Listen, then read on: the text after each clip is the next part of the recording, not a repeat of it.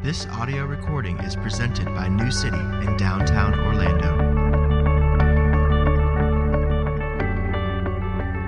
This morning's scripture reading is from 1 John chapter 1 verses 1 through 4.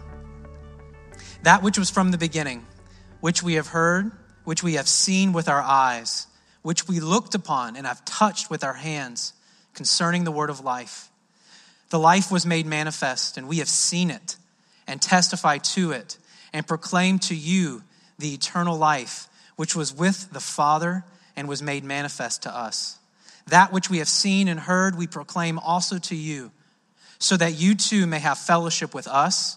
And indeed, our fellowship is with the Father and with his Son, Jesus Christ. And we are writing these things so that our joy may be complete. This is God's word. Thanks be to God. You may be seated. Please seated. be seated. Again, my name is Ted Sin. Uh, honored to be uh, here with you all this morning. As Damien has said, we are starting this series through uh, John. And uh, in future weeks, most likely next week, I plan to share some introductory remarks about First John. I plan to give some summary thoughts about this series. Uh, but this morning, for the sake of time, in light of all that we've experienced so far in the liturgy, uh, I decided we would just jump right in. And so, what I want to do is, I want to jump in uh, to these first four verses in First John this way. I want to ask the question uh, where are we trying to go, and how are we trying to get there? If you'll just stop and think for a second, humans have a proclivity, uh, a, a, an inclination, a tendency uh, to constantly and, and incessantly uh, identify a future reality that they think will satisfy them and they begin to map out a plan for getting to that place. Uh, all humans, regardless of the extent to which we're aware of it, all of us are constantly processing two questions in our hearts and minds. What destination, if you will, will finally make me happy? And once I know the destination, how do I get there? So, a middle school student, for example, might decide whether they can articulate it or not. They might decide, I have to be on that team or in that club or I have to be in that group of friends. And once I get to that future reality, uh, once I identify it and fixate upon it uh, and decide I have to get there, I start to make decisions in my life to, to get myself to that place. Uh, a college student will often think, for my life to count, for me to be satisfied, I have to get that job, I have to get into that school upon graduation. And again, the college student begins to create this plan for getting to that place. Uh, many young adults believe that marriage to a certain person uh, or, or, to a certain type of person uh, will give them a great life.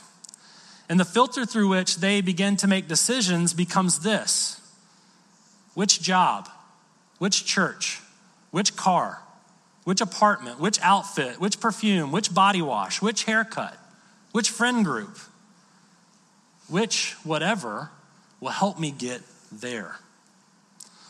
Uh, many of my peers are like me. We begin to believe that if we have X number of dollars in the bank at some point in the future, we'll finally be filled with delight.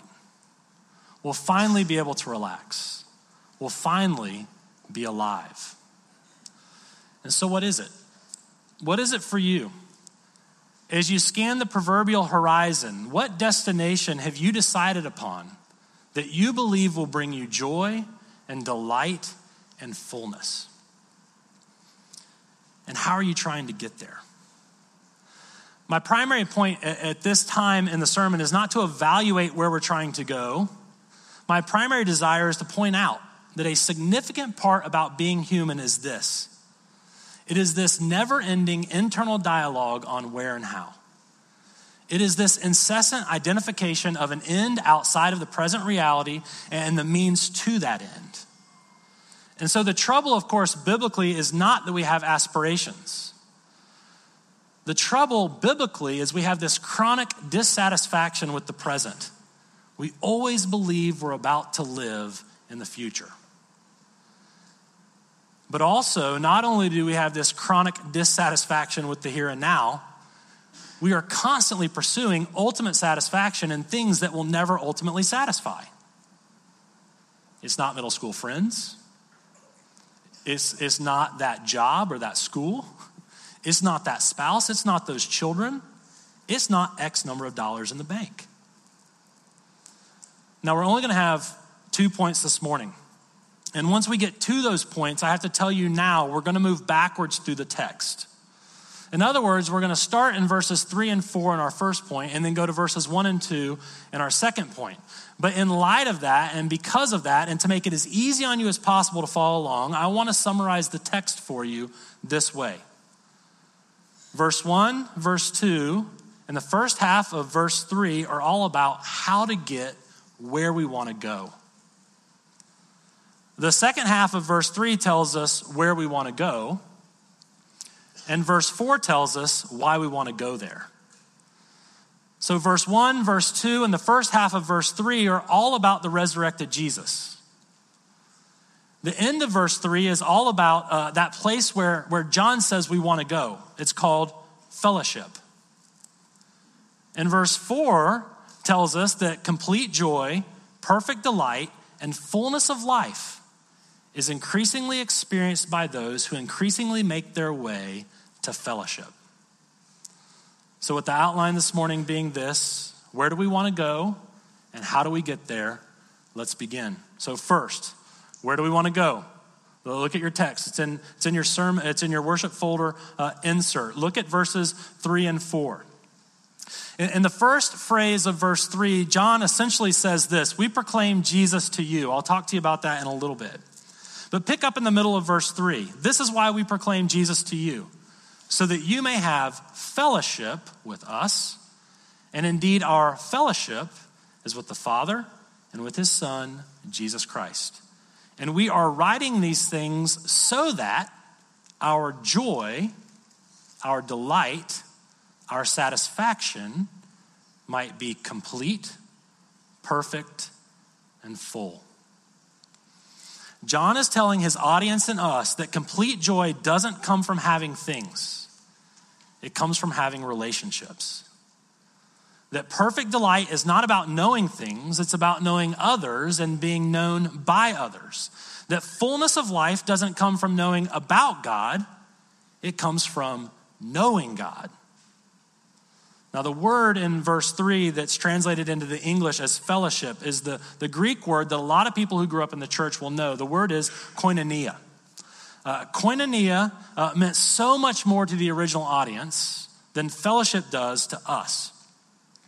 I, having grown up in a Baptist church, I hear fellowship and I think sort of polite interactions with simple acquaintances at the quarterly potluck dinner in the fellowship hall.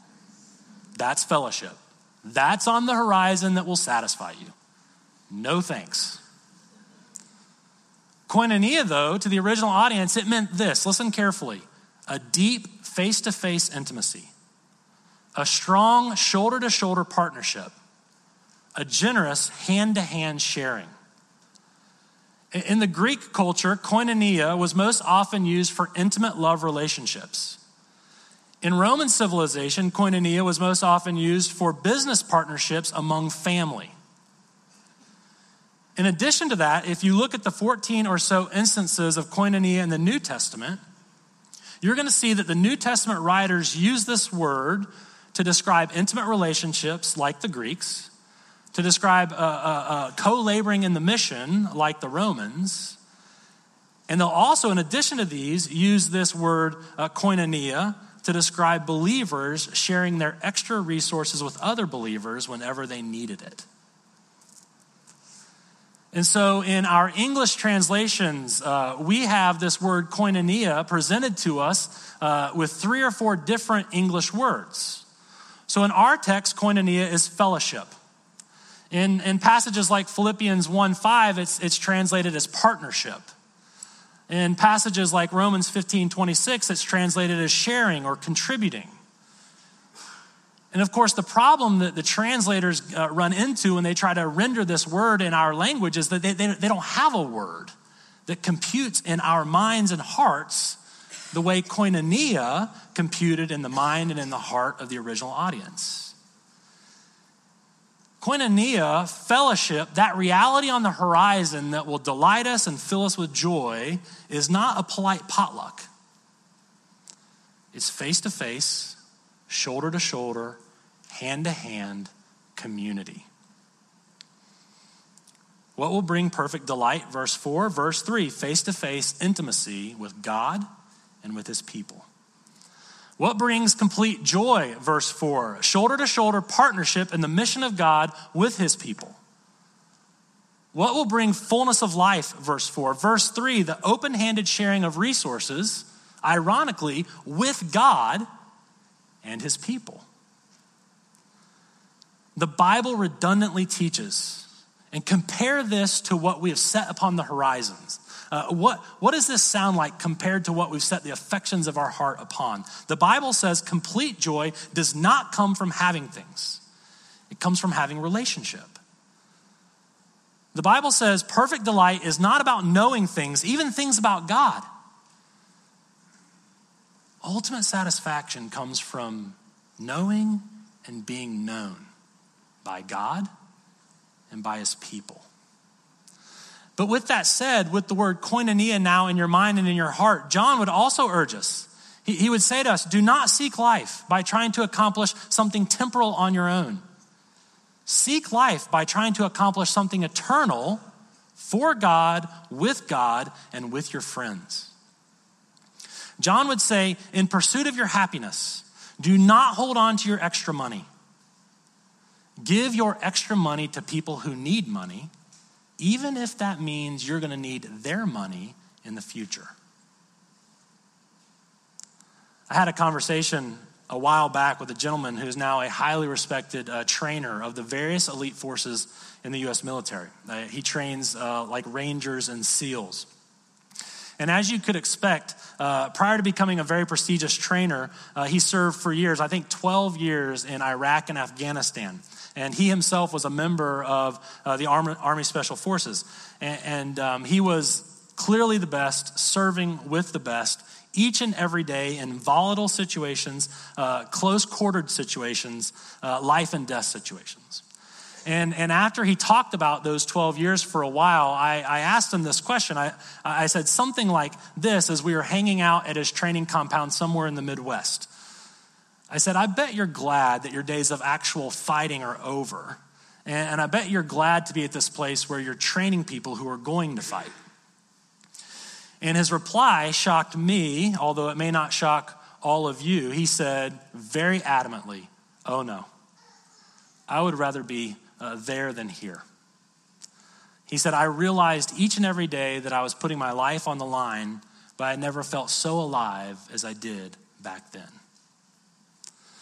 This is the pertinent part of the conversation. This is the reason I tell you that. This is why I'm sharing it with you. At one point in our conversation, uh, he shared with us what he called the three vital principles of community, his words, not mine. The three vital principles of community that he tried to instill into every team and into every squad, into every platoon that came and trained with him. Principle one know, accept, and seek to improve every member of your team. Principle two, fight the enemy as a team. Principle three, give any resource you have to a fellow member of your team if they need it. Know, accept, and seek the improvement of every member on your team. Fight the enemy as a team. Share anything you have with any member of your team if they need it face to face, shoulder to shoulder, hand to hand. I have no idea if this gentleman was a believer. I'm guessing not. Just guessing based on my experience of him. But isn't it fascinating that he felt so alive, probably more alive than me, because he was experiencing something that had so close a similarity to koinonia? God, as the creator of humanity, knows what we're made for and he knows what will satisfy us. He knows what we long for at the depths of our being.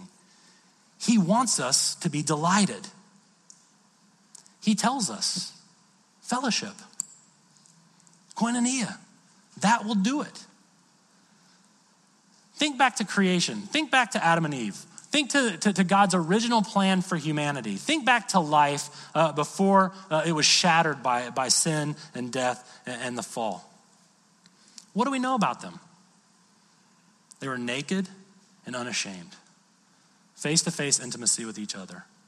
Adam and Eve knew God, they walked with God, they talked with God. Intimacy with the Creator God.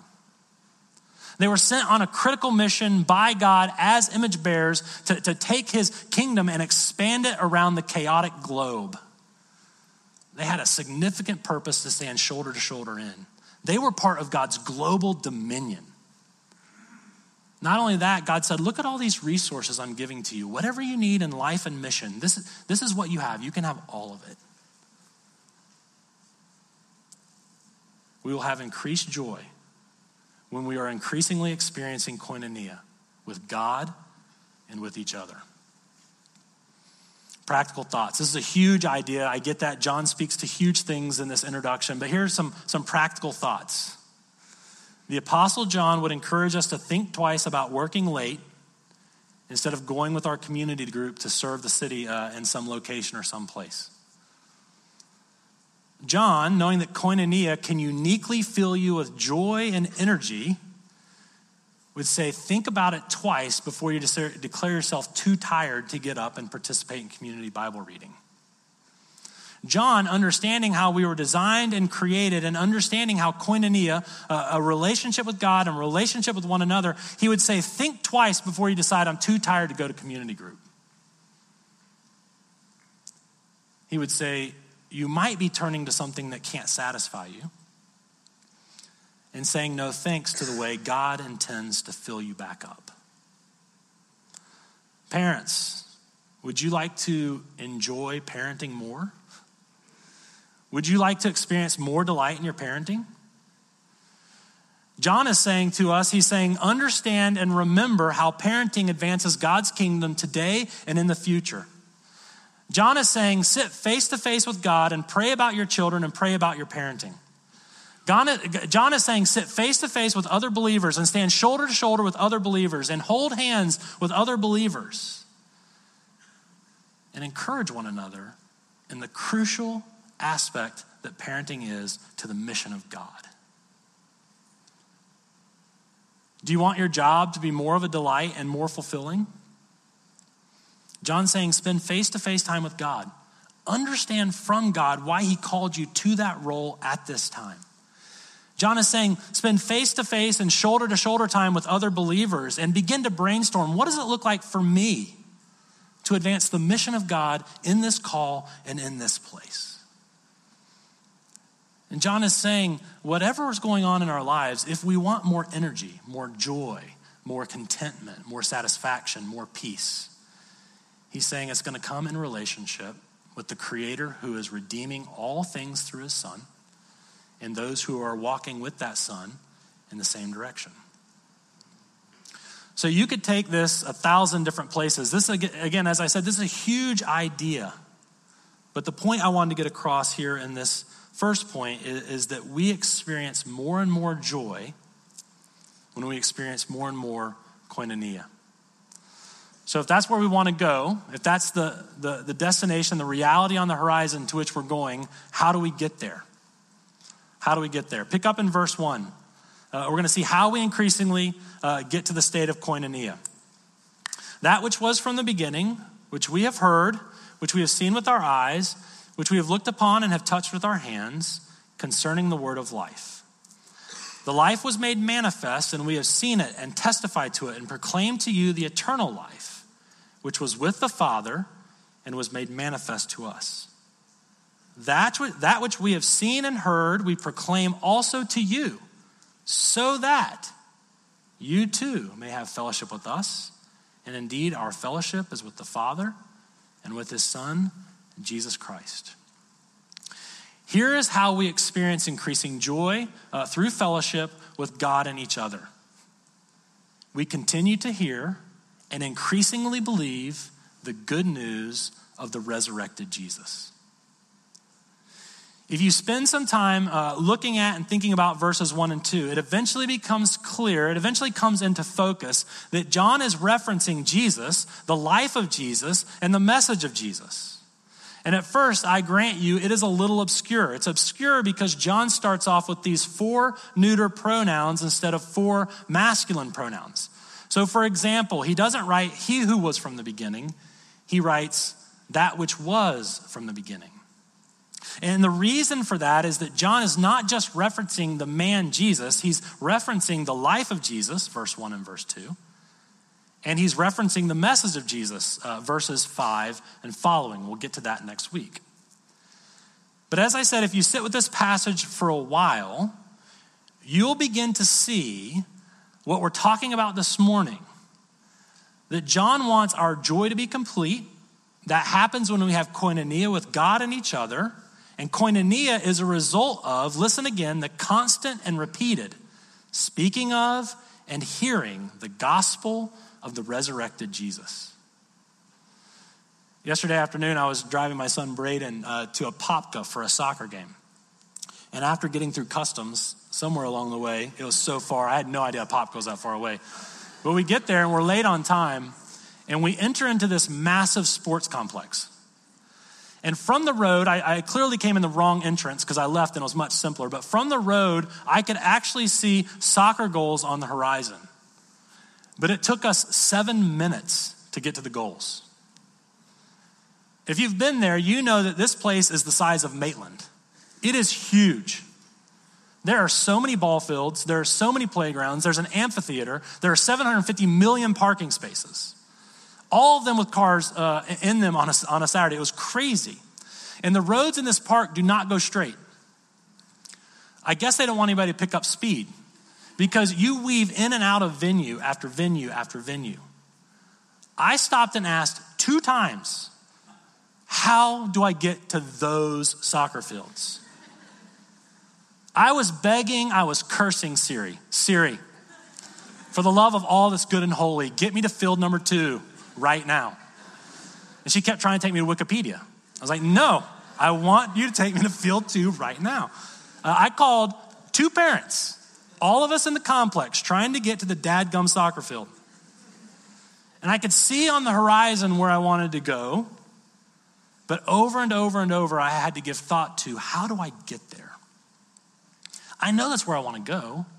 How do I get there? You see, John is writing believers in and around Ephesus, and these believers are being tempted by false teachers to walk away from Jesus, to walk away from Christianity. And he's telling them what they already know. He's saying Jesus is the means by which you get to where you want to go. I mean, look at it. Four times in four verses, he mentions communication of Jesus to a people who already knew Jesus. John, he keeps going back to Jesus. He testifies, verse 2. He proclaims, verse 2. He proclaims, verse 3. He writes, verse 4. What this tells me is that the repeated and constant communication of and hearing about Jesus is the path to increased koinonia, which will result in joy. Why do I keep saying the resurrected Jesus? Look in verse, verse 1. John says of Jesus, we touched or we handled or literally we groped Jesus with our hands. This is a very, very rare word in the New Testament. Uh, the only other time it's used of Jesus is in Luke chapter 24 when the resurrected Jesus appears to his fearful disciples in the upper room, in, in the locked room. And Jesus says to them, See my hands and feet, touch me, handle me. A spirit does not have flesh and bones as you see that I have. Also, John says twice in verse 2 that Jesus was, quote, made manifest to them. This Greek word is never used for the incarnation of Jesus in the Bible, and it's never used for the birth of any human in Greco Roman culture. He's not talking about Jesus' birth, he's talking about Jesus' resurrection. In, in both Mark and Luke, at the end of their gospel narratives, when the resurrected Jesus appears or is made manifest to his disciples prior to his ascension, it is this word that is used. And John is saying that the constant and repeated communication of and hearing about Jesus and his resurrection is the way, the path, the road to that delight for which you seek. Why is that so? Well, first, we all know that a face to face encounter with God as an unclean, sinful person should result in our death. But the message about the resurrected Jesus tells me that Jesus died. And it tells me that Jesus died for my sins in my place. And in him, I'm face to face with the Father. So, first, in order to have koinonia with the Father, I have to believe in a resurrected Jesus. But second, in order to have intimate and missional relationships with you, uh, for us to have them with each other, we have to keep going back to Jesus too. Think about it. How can we be authentic and real and honest in light of how sinful and broken and wounded we are? Only when we know that we're accepted by the Creator King only when we know that we're accepted by the all knowing God will we have the courage to increasingly be known by other people. But also to fall in love with Jesus more and more. I have to repeatedly see the resurrected Jesus. I have to repeatedly see that he went through hell to give me eternal life. And when I see him in all of his beauty and all of his glory, I turn from these temporal things and I look towards him and I move towards Him and the life that I can have in Him. You see, John is saying to us what we have said every week for a long time. He is saying to us what we hear every week in our community groups. He is saying to us what we read every morning in community Bible reading. You have to keep going back to Jesus. He is the way to the fellowship that will bring you life our trip yesterday to Apopka, on that trip, one of my children mentioned uh, that their class talked about 9 11 for about an hour this week. And even though our children are in public schools, the topic of religion was inevitable because religion and spirituality always come up in, they always come up in and around the topic of tragedy and death. Okay, but not only that, not only was it inevitable that it was going to come up, uh, it specifically came up because one of the students asked the teacher, Why did the terrorists do it? And the teacher responded, Religion. Uh, they thought that they had to do it for their religion. And so, as is common in an, in an elementary class, the conversation moved on from 9 11, and the class started talking about religion. And the students started to articulate what they and their families believe. And the teacher basically summarized every world religion when she said this about what she believes. She said, I have to do enough good things to gain enough of what I call karma so that when I die, I'm blessed by an impersonal God or force. And I asked my first grader, my fourth grader, and my fifth grader, how's that different from the Bible? And they said, the gospel is not about what we do, but what's been done. You see, every other world religion teaches I have to do things to get the blessing of God. The gospel is Jesus has done everything, and I already have the blessing of God.